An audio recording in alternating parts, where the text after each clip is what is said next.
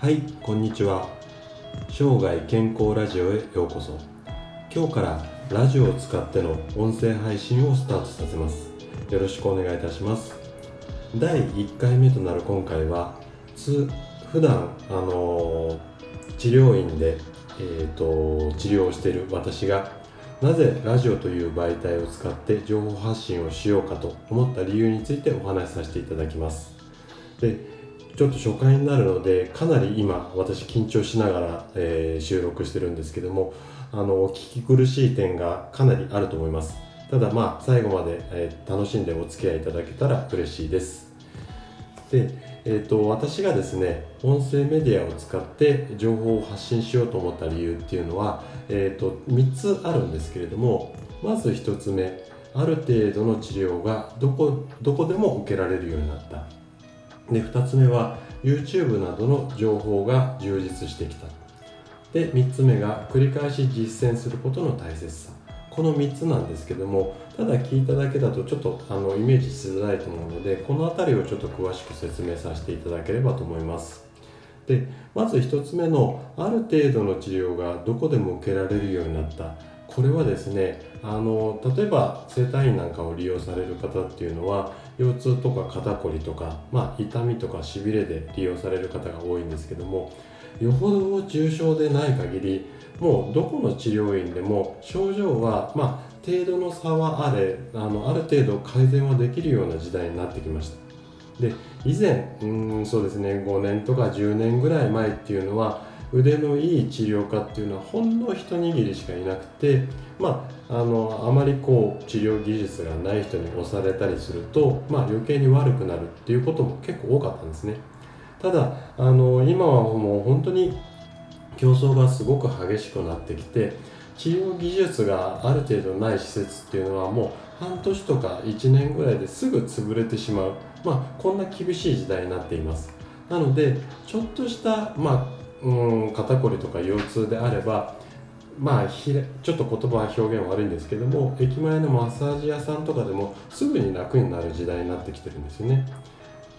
なんですけども、あのー、いわゆるこう駅前には簡単に、うん、コリをほぐすそんな施設が乱立してる状態の中で例えば重症な方とか病院でもなかなか改善しない方あとは再発を繰り返している方ですね。一旦楽になってもすぐまた痛くなっちゃう。こんな方がどこで治療をすればいいのかっていうのがすごく分かりづらい状態っていうのが続いているんですね。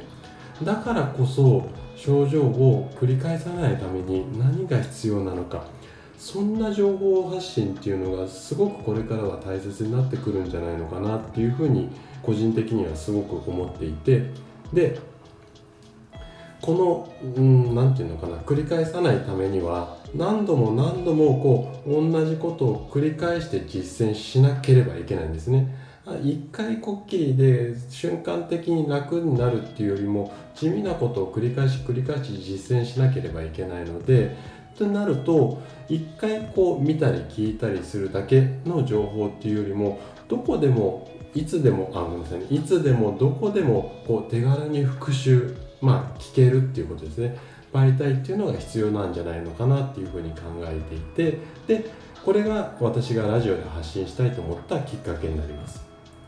次に2つ目のきっかけっていうか理由なんですけどもこれは YouTube などの情報が充実っていうふうに先ほどお話ししたんですが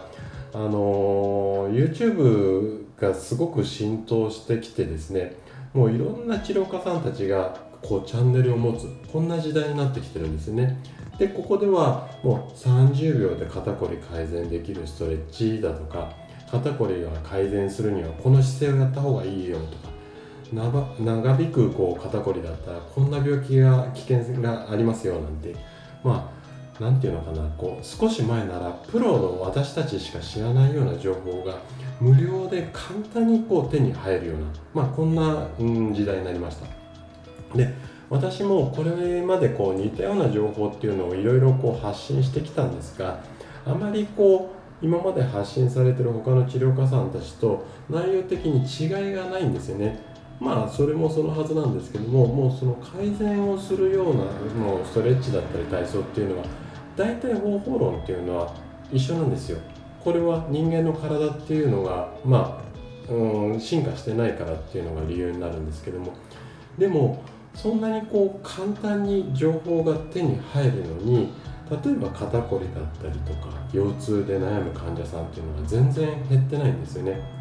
でこれは先ほどお話ししたこう一瞬で痛みが消える方法では再発を繰り返してしまう方が非常に多いんですよ。だからこそこう毎日の通勤途中だとか家事とかしながらでも聞きやすいこうラジオまあ音だけでこう情報を得るっていうことですね。ここで、えーと、健康の本質っていうものを伝えていきたい。まあこれがラジオを始めようとしたきっかけの2つ目になります。で最後の3つ目なんですけどもこれは体のケアに終わりはないっていうことなんですね。例えばなんですけども虫歯を治療してもその後毎日こう歯磨きをしなければまた虫歯になってしまいますよね。これと一緒で体の負傷っていうのは一旦楽になっても継続的なケアをしなければすぐに再発してしまうんですよね。ただ人間っていうのはすごくこう悲しい習性として例えばこう一度聞いたことっていうのもすぐに忘れてしまったりとかコツコツ継続するのは苦手だったりまあこんな特徴があるんですね。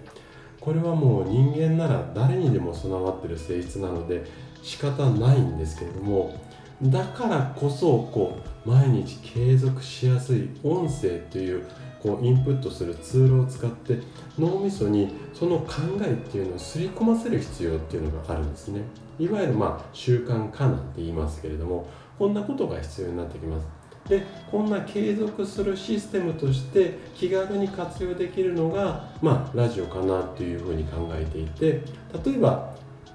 ワイヤレスのイヤホンですね。コードなしのイヤホンがすごくこう発達したりとかあともうスマホを持ってる方っていうのはうんすごくこう日常っていうか誰でも持ってるものになりますのでだからこういうこう気軽に聞ける音声っていうのはすごくこうこれからうん皆さんに活用の幅っていうのが広がるんじゃないのかなと思って、まあ、このうんラジオのチャンネルをこうスタートさせました。で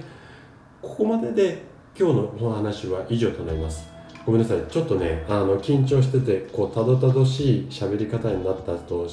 なってしまったんですけどもまあ、あの最後までお聞きいただきありがとうございました。